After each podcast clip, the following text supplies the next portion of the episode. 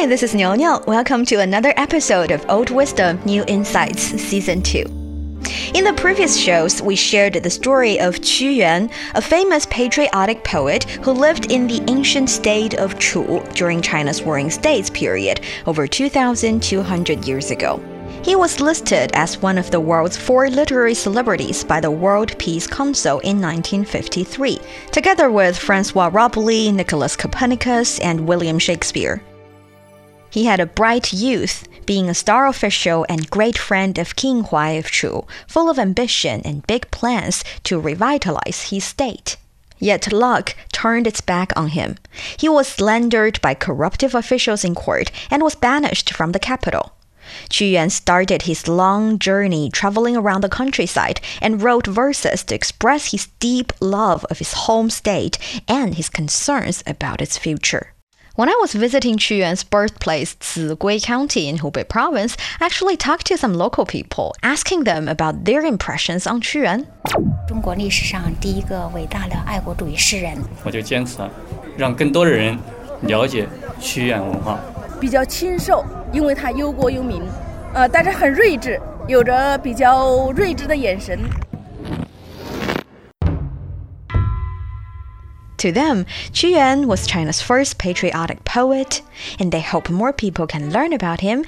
And in their heart, he's slim because he worries about his home state, but he's very wise. He has wise, deep eyes. Today, I invited Qu Yuan to join us in the studio, and let's have a heart to heart chat. Hello, Mr. Qu Yuan. It's my greatest honor to have you here. You have no idea how many people would kill for the chance to meet you, talk to you, and learn from you. You're their, well, you're our biggest idol. Oh, you're being too nice. I'm merely an unsuccessful man forever mourning for his home state. Aw, sorry to hear that. But I think I understand how you feel. So, actually, I want to ask what was on your mind during, you know, all the relegations? How come you never gave up? How could I give up? It was my state, my home, my dearest friend let me rephrase that. I understand the concept of loyalty, of course, but no offense. To my knowledge, was loyalty a kind of quality that's not that much valued in your time? Was there an idiom 朝秦暮楚originated from your time? Oh yeah. 朝秦暮楚. Zhao in the morning, Mu in the evening. 朝秦暮楚 serving the state of Qin in the morning and becomes an official in the court of Chu in the evening. That was indeed the case for many in my era. Exactly. Your fellow scholars were not much attached to any state or any lord. They'd traverse the realm for better employment.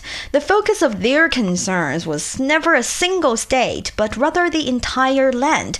But you were not like that, were you? No, I was not. I couldn't. So, were you just, you know, blindly loyal to the king, to the king Huai of Chu? Were you two very close or something? No, no, no, no. It was not because of that. For most scholars, they were loyal to themselves and they'd serve whoever valued their school of thoughts the most. But for me, I was born of the god king Gao Yang. I was the far offspring of the royal family. Was truly my state. I have a responsibility. I was patriotic because I was born with it. Wow. In that case, it must be so hard for you that you were banished from the court so many times. That it killed me. You know, figuratively and literally. Oh, I can see that. But you have never regretted doing so, right? I remember you said, 亦余心之所善兮，虽九死其犹未悔. Care to elaborate on that sentence? It means, for the ideal that I hold dear to my heart, I will not regret a thousand deaths to die. 亦余心之所善兮, yu is an old way to say I. Xin means heart. Shan means good. Here it means regard as good. Mm. Other words, including yi, 之所, and xi, are mostly structural words. Together, 易于心之所善兮 means for what my heart regard as good. 虽九死其犹未悔。虽虽然 means although. 九 means nine, and here it refers to many times. 死死亡 means die or death. You means even, wei means no, hui, regret. Though I might die many times, I'll still not regret. Together, 亦余心之所善兮，虽九死其犹未悔。For the ideal that I hold dear to my heart, I will not regret a thousand deaths to die. Wow, that's beautiful. Thank you. You know, many of your poems are still quite popular today. Many people cite your sayings.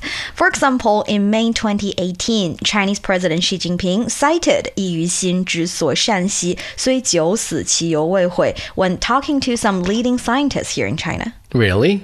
What was he referring to? Um, he was talking about pursuing scientific development.